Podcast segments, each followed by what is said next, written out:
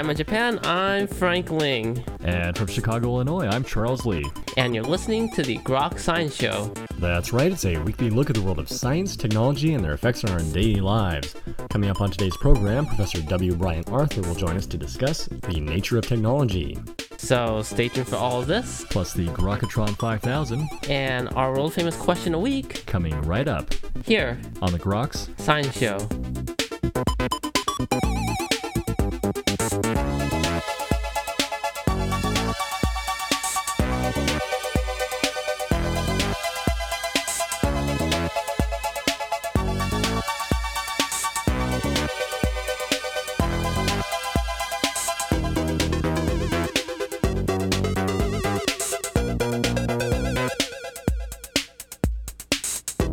Back to the Groks Science Show.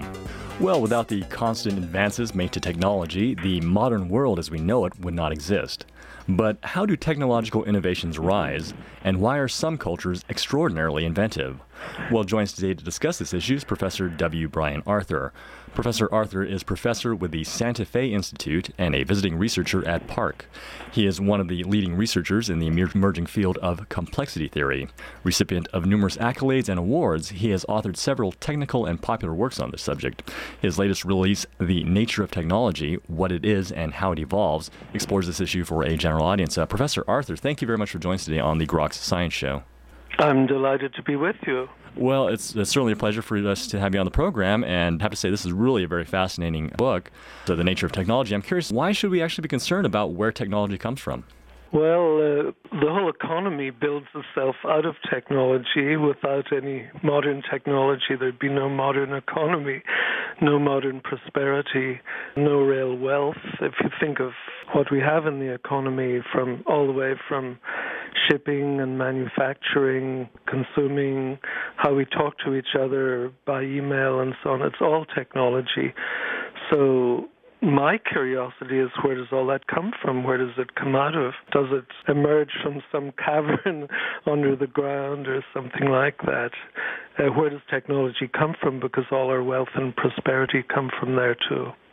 And in your book, you mentioned that although we have a good idea about specific case examples of where certain technologies come from, our understanding of technology generally is lacking. Yeah, it's a very curious thing. It's technology shapes our entire life. It shapes everything from our cars to our houses, our work. Everything is founded on technology. And for several reasons, we just haven't spent an awful lot of time looking at what technology really is. It's kind of an odd thing. We know all about individual technologies, somebody does, but it's a bit like saying we know all about musical scores, we know every note that every composer wrote in the past in music, but it's much harder to ask what really is music. So I'm asking what is technology and where does it come from? How is it invented? What really is innovation for that matter? These are kind of popular culture questions, but they're also scientific questions. What is technology and where does it come from? And, and why do you think that this question hasn't been asked before? There have been plenty of attempts, but I think part of it is that we tend to ask a lot of questions about science. What is science? Where does science come from? How is science advanced? But technology is eclipsed by science. It stands in the background and it's held, at least intellectually it's held to be a little grubbier than science, so we, we tend not to ask too many questions about technology. And the people who really would have the answers, engineers, tend to just get on with engineering, and not that many engineers have asked themselves deep questions about technology. A few have, but compared with science, technology has been kind of orphaned and ignored. So uh, maybe then we can attempt to ask this question What is technology? Well, a technology is a means to a purpose as far as I'm concerned. What we're really good at as human beings is solving problems, figuring out how to meet our needs, putting together different pieces so that we can fulfill our needs. And we've done this over thousands and thousands of years. The need might be for shelter or for curing diseases, for keeping us healthy, for keeping us fed, for going from one place to another, but whatever we do, we're putting together methods or devices, instruments, things that help us meet our needs, and those are technologies. There's plenty of them. If all the technologies we have were listed somehow, it'd be a huge, thick book, a, a lot thicker than many, many New York telephone books. There's lots of technologies out there. And my question has been, where do they come from? From the brows of geniuses or from people waving wands or what? Certainly in the popular culture, people have this idea that what's terribly important in putting together innovations or new technologies. Now, I'm, I'm thinking of real, when I say technology here, I'm not talking about iPhones or iPods or so much. I'm thinking really about very important technologies the jet engine, the steam engine, GPS, global positioning system, and so on. Things like magnetic resonance imaging, big machines that put you into to scan your brain when you go into hospital. And these things, we have a kind of popular culture image where some incredibly smart people somehow sit in bathtubs or stand under their shower and get brilliant ideas and shout eureka and run down the street and they have a new technology. I'm kind of caricaturing it. It's not quite that simple. But we do tend to emphasize something we call creativity, and we tend to emphasize thinking outside the box, whatever that means my opinion, or at least from all the work I've done and all the technologies I've looked at, they don't come out of genius. In fact, I don't believe any such thing as genius exists. I think that's all a myth and an exaggeration.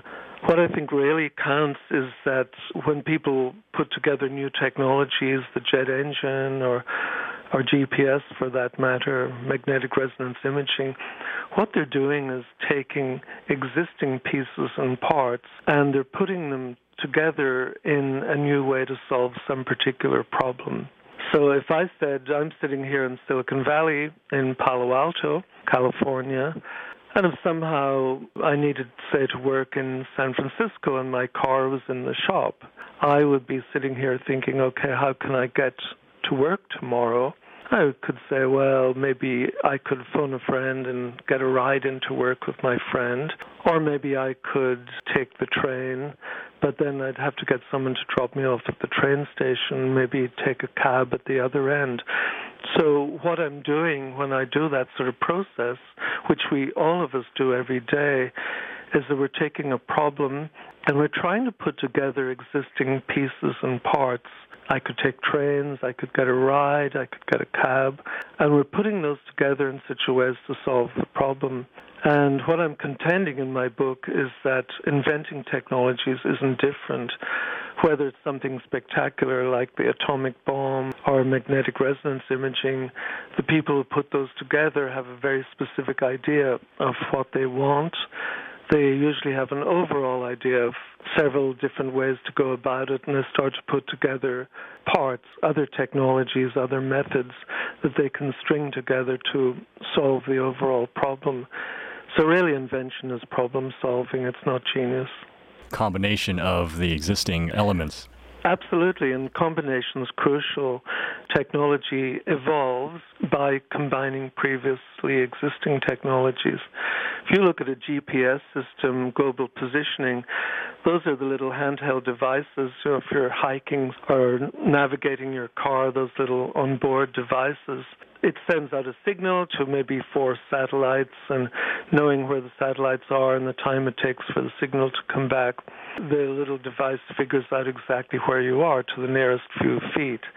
But if you look at what that is, it's putting together existing things satellites, atomic clocks, computer processing chips, all those things are strung together to solve the problem.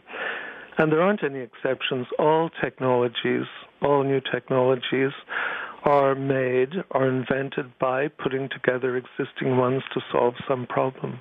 So does this argue then against some kind of elemental technology, a, fundamental building block from where else other ones arise? Yeah, you know, hmm. that's a really good question because I puzzled about that for a long time. I thought, well, okay, if all technologies are combinations of what already existed, you'd have to kind of set a time zero, say 10,000 years ago or 2,000 years ago, and say, well, those are the elements. And so we should be able to come back and find that jet engines were made out of whatever existed 2,000 years ago, you know, pottery firing techniques or deer's antlers or bow drills or sharpened obsidian or something.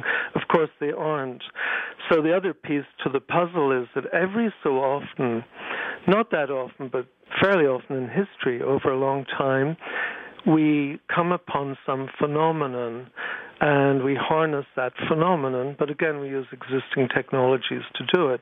So if I take radar, and radar the phenomenon is that if you send out radio signals, they're echoed by anything metal far away. And you can pick up those echoes and use that to find out what's out there and how far away it is. So that's the natural phenomenon. It was known about a 100 years ago, and sometime around the 30s, people began to harness it. But they harnessed it with existing technologies, with radio vacuum tubes with transmitters and receivers and switches and relays and all that existed then. So the full story is that new technologies are created by combining existing ones and every so often by harnessing or capturing phenomena, chemical phenomena, optical, electrical, electronic phenomena, and a lot more recently quantum phenomena, the transistors, created out of quantum phenomena, so is the laser, and so on. So this tells me that if you're looking to see what the technologies might be in 100 years' time, you'd have to know what new phenomena we're going to discover. And of course, nobody knows that almost by definition. All of that's still in the future. But uh, technology is by no means mined out or over. There's plenty more to go, I'm sure. And so essentially, the fundamental discoveries about the nature of the world drives technology. Absolutely. And that's why technologies took off in the last three, four centuries, because with modern science, we really, really started to probe phenomena. First, the optical ones, things like telescopes. Think of the time of Galileo and Newton. But a century later, we systematically probed chemical elements and chemistry, chemical phenomena. And then in the 1900s and late 1800s, electrical and electronic phenomena. And as we captured those phenomena, made the phenomena useful for our purposes as human beings, then we knew elements to combine from. So I'm thinking of technology, all of technology, it's a bit like a chemistry, that we have some basic elements, those are the phenomena, and we start to combine uses of those to make new molecules, if you like, and we combine those molecules to create yet more complicated ones, more and more complicated technologies, and there's no end. And it takes smart people, but not geniuses. In, in the sense that we sort of now begin to discover new phenomena and create new technologies, doesn't this just sort of drive now new problems for us to solve that arise from new technologies? Absolutely. And I have this idea that maybe this is a little bit pessimistic idea, but I'm starting to see from all my work and all my research and history that you could almost say that for every new major technology, there's a new set of problems. We started to develop technologies in the 1600s that made mining much better. You could go much deeper in metal mining looking for silver or coal, but that led to deeper mines and that led to problems of flooding of mines, so new means had to be invented to pump out water from mines. Similarly, we've got the technology of automobiles and airplanes and internal combustion engines, and that's led to climate change and global warming and so on. We've airplanes and all of that's wonderful, jet travel, but that's led to the potential spread of diseases. Think of swine flu very, very quickly. Within two or three days, swine flu could spread from Mexico to New York. And this wasn't true a century ago. It would have taken a long time. So for every new solution, we are creating new problems. I, I wouldn't want to say that's ironclad as a law, but it's certainly there, and we are in a kind of race. We see certain problems, maybe health problems. A 100 years ago, we devised new means to deal with those. Those might bring up new problems. And so we're in a kind of a race from problems bring about technological solutions that might cause yet new problems that we haven't thought of, and more solutions. Now we're talking about geoengineering or engineering the climate, which worries me a bit, but this is a solution to a problem that previous technologies have caused. I'm pessimistic about technology. I like technology, and of course, I use it like everyone else, but I think we need to be a bit more wary about what we're doing.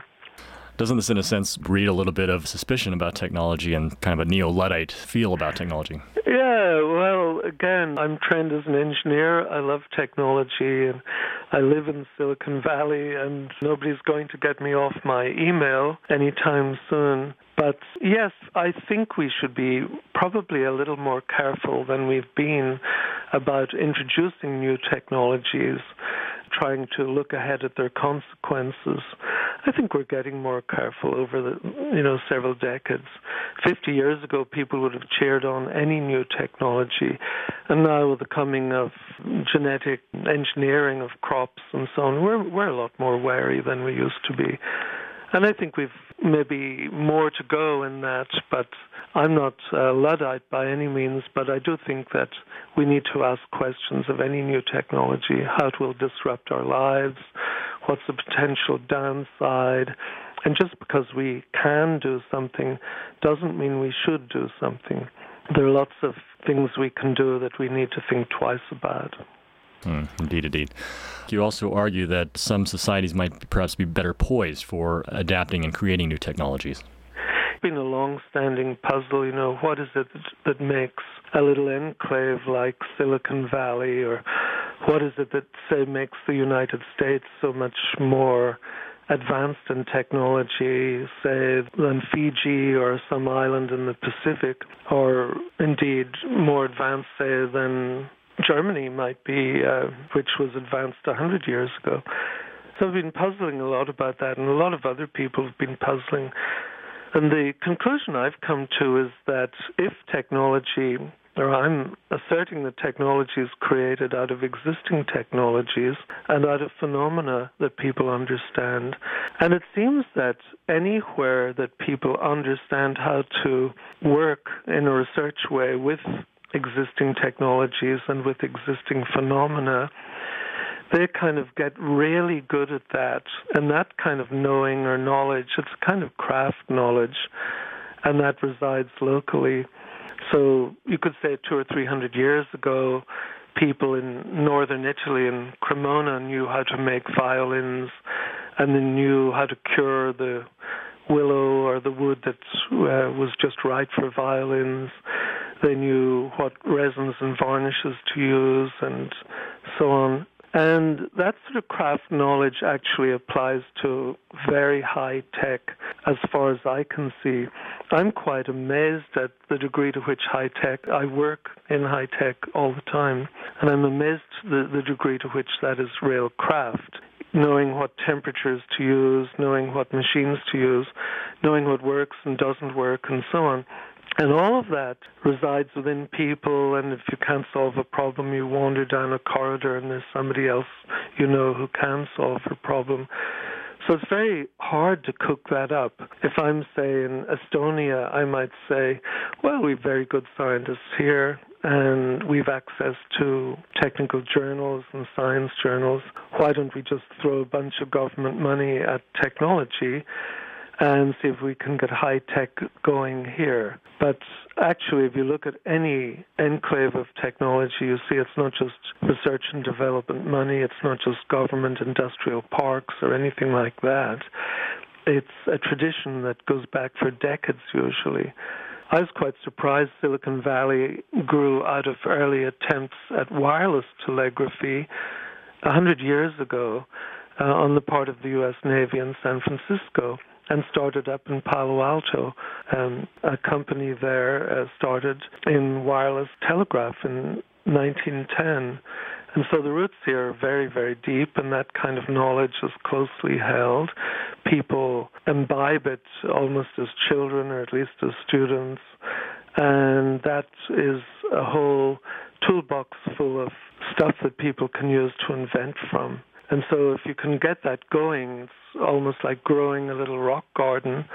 If you can get that sort of thing going, you can very easily stay prosperous for a long time.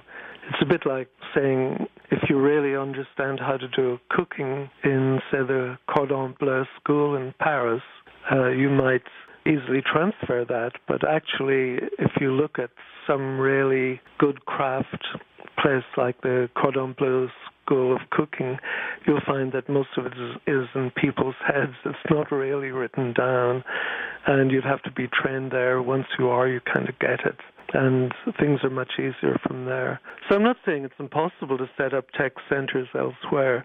What I am saying is that if you can get a little bit of that craft knowledge up and running, then you can use that to build new technologies from, and that adds more to the craft and the local knowings, and you can get more technologies from that. So Silicon Valley for decades has kept renewing itself because it kept creating new technologies and new knowings and new craft. And as I'm saying, that's a bit hard to transfer, but not impossible.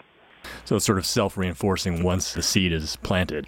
Yeah, absolutely. And it's really organic. Uh, if you're lucky enough to plant the seeds, then you can get things like that up and running. Sure. In the Midwest, there's Akron, Ohio, and in the 1980s, obviously it made tires, and big tire companies were leaving in the 80s and 90s. But it knew a lot about how to do polymer chemistry. So it parlayed the local knowledge there into working with polymer chemistry, and it's the polymer capital of the U.S. now. So there's lots of these little enclaves of knowledge that can build uh, new technologies and lead to a lot of local prosperity. They're generating new things out of nothing, and that, that always pays off. Your, your final chapter is uh, entitled "Where Do We Stand with This Creation of Ours." Where do we? I think you know we're awfully ambivalent. There's a strange thing about technology, and that is uh, I have to go back really at how we're made up as human beings. As human beings, let's say we're whatever you want, want a million years being human beings, or two or three million years. We really feel at home in nature, and so what we really do is trust nature. We trust trees. We want to be in nature. We trust natural phenomena. We like the feel of nature. We feel at home in nature. But we pin our hopes in something different from nature, and that's technology. So we have this really ambivalent thing going on. We trust nature, but we hope for our prosperity and future and well being of our children. We hope in technology. And so, if new technologies come along, our first question is: Is this natural? You know, stem cell research is this natural? Just how natural is it? Can we trust this? And it takes a long time before we begin to feel at home with technology. So we have this big ambivalence that we're worried about. We love technology and what it does for us, but it worries us that it is not feeling very natural to us. And I don't have a solution to that. I think that that's going to go on for a long time. We're building our lives out of something that doesn't feel very natural, and this makes us feel a little bit not very much at home. And in my book, I mentioned Star Wars. You know, what are the stories we tell ourselves in movies these days or novels?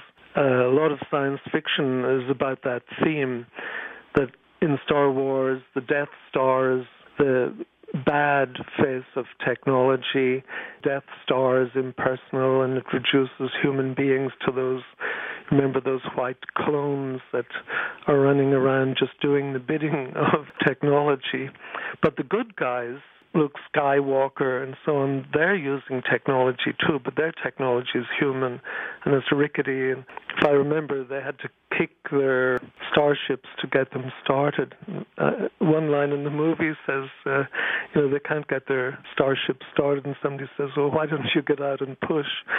So we're at home with technology as long as we feel it's serving natural purposes and our own human purpose. But we feel profoundly uneasy with technology if we feel that we're serving technology. Then it becomes the Death Star. And I think there is a solution there, and that is to make sure that all technologies enhance our humanness, that technology is serving us, not that we're serving technology. Uh, it's one of the huge challenges to make sure that happens, and I think it's going to take a long time before we fully settle in with that. Uh, we need to be both welcoming of new technology and highly suspicious of it, and it's a difficult balancing act for us to pull off. And I don't think we've quite got there yet. Probably take a little while for that. I think yes, it's a cultural evolution. And 50 years ago, in the 1950s, people would have been all gee whiz, look what we can do. Now, 50 years later, we're saying, well, look what we can do, and we're not quite sure if we want to do that. And I think that the suspicions are justified. We shouldn't stop technology, but we should be asking deep questions about where it's taking us and be looking at individual technologies and asking just how good are they for us and what will be the consequences. And I think we're slowly getting there. Um, I'm optimistic about what we can do. And uh, for friends of mine who say, hey, you know, I don't like technology, and there are plenty of them that I know, I say, well, fine. Does that mean you want to give up your cell phone or your car or your house or central heating or would you like to live in a cave? Um, so the technology that does plenty for us, but we shouldn't accept it without question. Indeed, indeed. Well, the new book is called The Nature of Technology What It Is and How It Evolves. Uh, Professor Arthur, I want to thank you very much for joining us today on the Grok Science Show. I'm delighted. Thank you. And you were just listening to Professor W. Brian Arthur discussing the nature of technology. This is the Groks Science Show. Well, coming up in just a few minutes, it's the Grokatron 5000 and the world famous question of the week. So stay tuned.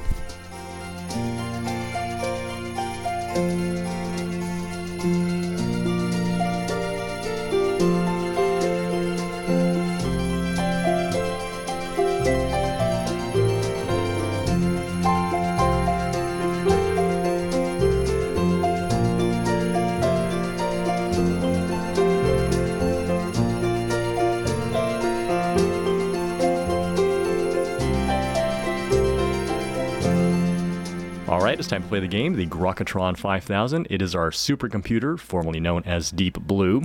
Today, the Grokatron 5000 has chosen the topic advancement or a hindrance. So, for the following five inventions, the Grokatron 5000 would like to know if you think they're an advancement for society or a hindrance, and maybe a little reason why. Professor Arthur, are you ready to play the game? Yes. Okay. Here we go. Item number one an advancement or hindrance to society, the iPod. I own an iPod. Great advancement to society. I love music, and I'll bet all your readers agree. Wonderful. All right. Uh, item number two it's the ShamWow. Oh, all for that. Anybody with small children would like that. Uh, number three, an interest only mortgage. Oof. Now, I'm an economist, and I have to say, given all that's happened in the last three, four years, I'm suspicious of that. So, that I'll sit on the fence with. If the interest rate were right, uh, that would be a step forward. So I'd have to ask what the interest rate is. If it's 20% per year, I'd rather have a standard mortgage. Well, at least you're asking that question. I think a lot of people didn't. Quite right, yeah. Okay. Uh, number four is 24 hour cable news. Um, not for me. I think that's a step back. In here's my reason.